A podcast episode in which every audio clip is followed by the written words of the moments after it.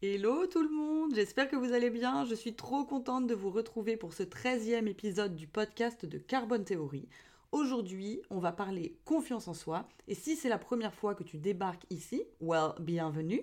Et Carbone Théorie, c'est la plateforme de coaching pour apprendre à te connaître, dégommer tous les blocages qui t'empêchent d'être toi-même à 300% et te construire une vie qui te ressemble à fond de chez à fond.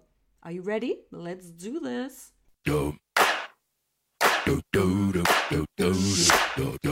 Ok, trop cool de vous retrouver. Je suis tellement contente de pouvoir parler de confiance en soi pendant 20 minutes, ou peut-être moins, j'en sais rien. Je sais pas combien de temps ça va durer, mais j'ai l'impression que je parle de ce sujet absolument tous les jours et que je m'évertue à dégommer les espèces de mythes qui existent autour du sujet.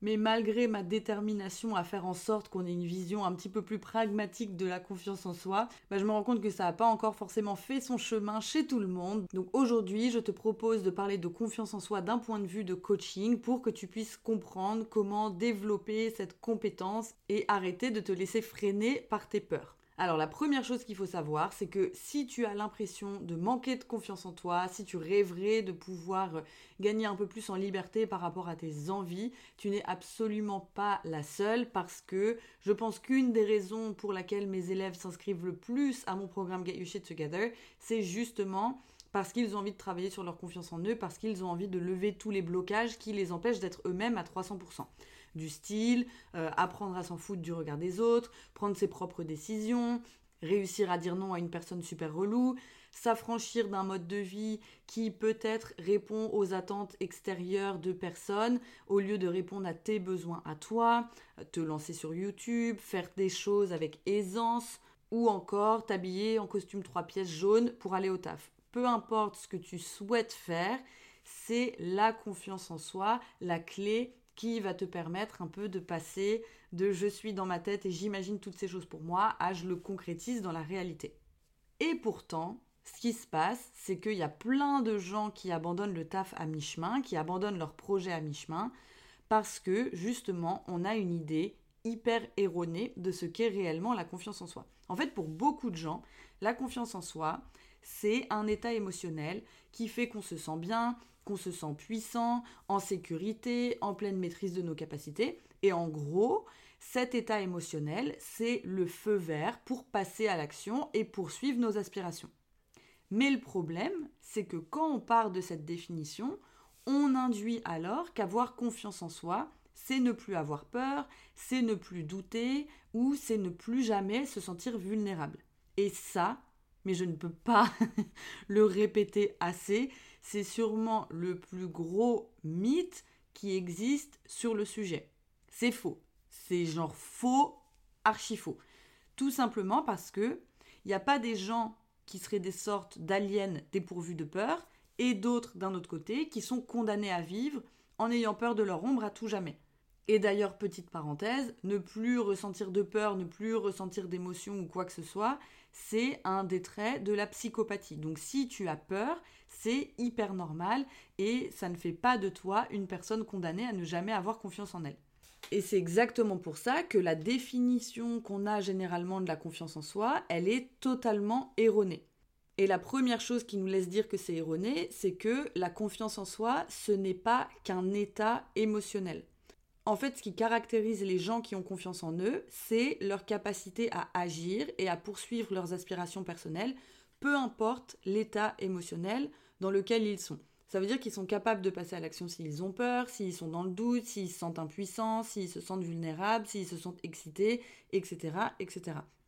Donc, in fine, la confiance en soi, cette capacité à agir malgré l'état émotionnel dans lequel on est, c'est ce qui va nous permettre de gagner en amplitude, de retrouver une liberté d'expérimenter, d'agir, de penser, et c'est ce qui va nous permettre d'arrêter, de nous interdire d'être nous-mêmes par peur du regard des autres, de l'échec, de la critique, etc. Et donc, ce qui crée la différence entre ceux qui ont confiance en eux et qui s'autorisent à passer à l'action et ceux dont la peur inhibe l'émancipation, ça va être la capacité à expérimenter leurs émotions. Alors là, je sais qu'on passe peut-être en niveau Ninja 12 développement personnel, mais je m'explique. Quand par exemple, tu as peur de prendre la parole en public, de te lancer dans un projet entrepreneurial ou de poster ta cover de I'm Alive sur YouTube, c'est pas vraiment le flop, l'échec ou les potentiels commentaires de trolls qui vont te bloquer et t'empêcher de passer à l'action. C'est la perspective de ressentir de la honte, de l'embarras, du stress ou de l'anxiété. Donc c'est pas le résultat de ce que tu vas faire qui va t'empêcher de passer à l'action, c'est l'émotion que tu vas ressentir. Et ça, mais c'est peut-être le truc le plus important à comprendre pour prendre confiance en soi. On n'a pas peur des conséquences de nos actes, on a peur de l'émotion que ça va nous procurer. Et si t'es pas tout à fait convaincu, imagine tout ce que tu ferais différemment si tu étais incapable de ressentir de la honte ou si la critique te passait autant au-dessus de la tête qu'un bulletin météo de Catherine Laborde. Tu pourrais absolument tout faire si tu n'avais pas ces émotions inhibantes en toi. Et à partir du moment où on comprend que ce sont de nos émotions dont nous avons peur, on comprend alors que la confiance en soi, ça n'a rien à voir avec le fait de se sentir tous les jours en mode Beyoncé à Coachella et d'éliminer à tout jamais les émotions désagréables de notre vie. Au contraire, la confiance en soi, c'est pas se sentir constamment tout puissant, c'est la capacité à être prêt à ressentir l'ensemble de la palette émotionnelle. Et ça, que ce soit de l'excitation, de la honte, de la déception, de la vulnérabilité, de l'impuissance, du contentement, du dépassement, bref, tout ce qu'il y a à expérimenter émotionnellement. Parce qu'en fait, ce qui se passe quand on souhaite éviter à tout prix de ressentir certaines émotions, c'est qu'on va s'empêcher de vivre certaines expériences. Donc on va perdre en liberté. Par exemple, refuser la vulnérabilité, ça va t'empêcher de te lancer dans quelque chose de nouveau que tu connais pas, euh, comme l'entrepreneuriat, comme ta première conférence ou, j'en sais rien, comme des cours de boxe. Exemple numéro 2, refuser la déception, ça va t'empêcher de réaliser tes rêves, de prendre des risques ou de t'engager dans de nouvelles relations par peur qu'elles s'avèrent euh, ne pas être à la hauteur de tes attentes. Et donc c'est exactement pour ça que contrairement à ce qu'on croit, le plus gros piège dans lequel tu puisses tomber pour prendre confiance en toi, c'est de croire qu'il faut attendre d'être dans un état émotionnel de maîtrise, de puissance et de sécurité pour commencer à agir. Parce qu'en fait, les sensations de maîtrise et de sécurité que toi tu ressens aujourd'hui sont en fait le résultat d'années de pratique sur le sujet sur lequel tu te sens en confiance. Et si tu n'avais pas accepté de te débattre avec ton piano entre tes 6 et tes 23 ans, de te débattre avec tes fichiers Excel euh, pendant tes premiers stages ou de te débattre avec tes montages vidéo quand tu es devenu entrepreneur ou youtubeur, ça n'aurait jamais pu devenir des objets de maîtrise et de sécurité et tu n'aurais jamais pu construire ta confiance en toi sur les sujets parce que ta confiance en toi est venue avec l'expérience et ça induit que cette confiance en soi, c'est basé sur des bases de vulnérabilité, d'apprentissage, de fait d'être débutant, etc. Et le problème aujourd'hui, quand on croit qu'avoir confiance en soi, c'est être dans un état émotionnel de sécurité, de puissance ou de maîtrise pour agir, bah ça, ça te condamne à n'expérimenter que ce que tu sais aujourd'hui, que ce qui est dans ta zone de confort, que ce qui est confortable et que ce qui est sous contrôle. Ce qui fait que, comme je te le disais un petit peu plus tôt, ça te fait perdre en liberté, puisqu'à partir du moment où tu souhaiteras explorer le champ des possibles, innover, tester ou expérimenter, bah en fait tu vas te l'interdire parce que tu seras dans le refus de ressentir l'ensemble de la palette émotionnelle liée à la nouveauté, à l'apprentissage, à l'incertitude, au tâtonnement et tutti quanti. Parce que si tout ça, ça peut générer de l'excitation, de la stimulation intellectuelle, une sensation d'accomplissement, L'apprentissage, ça vient aussi avec son énorme lot de frustration, de déception, d'incompréhension et de vulnérabilité. Donc si tu refuses ces états émotionnels, tu refuseras l'apprentissage et tu t'arrêteras à la première difficulté et tu t'empêcheras de progresser. Donc ce que je veux te dire par là, c'est que pour prendre confiance en toi, le travail ne consiste pas du tout à transformer ton état émotionnel et à faire en sorte d'éliminer les émotions désagréables de ta vie et de te concentrer sur ne te sentir que puissant, en sécurité, en pleine maîtrise. Au contraire, tout le travail consiste à te réconcilier avec l'ensemble de la palette émotionnelle pour que tes émotions ne deviennent plus des obstacles à ton émancipation personnelle. Alors comment on fait ça? La clé, c'est de progressivement réintroduire tous les ressentis de type voldemoresque que tu veux absolument pas voir, tels que la vulnérabilité, la honte, l'impuissance, l'inconfort, la déception ou le trouble vraiment à petite dose dans ton quotidien. C'est un peu comme un vaccin en fait, pour que ton organisme et ton cerveau se familiarisent avec la bête et soient préparés à affronter une plus grosse version de ces émotions le jour J où il t'arrivera quelque chose. Et pour faire ce travail de réintroduction et de familiarisation avec la palette émotionnelle, on a deux axes de travail en coaching. On a un axe théorique et un axe pratique.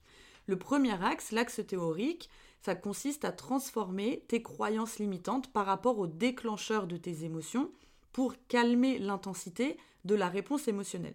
Donc imagine par exemple que toi, ton déclencheur émotionnel euh, de la panique, du stress, de la honte, de la déception, c'est la perspective d'échouer. C'est ta bête noire personnelle parce que tu te dis que échec égale je suis une grosse bouse, je vais devenir la risée de Twitter, etc. etc. Si cette croyance est intégrée dans ton cerveau, elle te conduira donc en cas d'échec à ressentir un sentiment de honte intense qui fera que cet échec sera probablement vécu comme un traumatisme.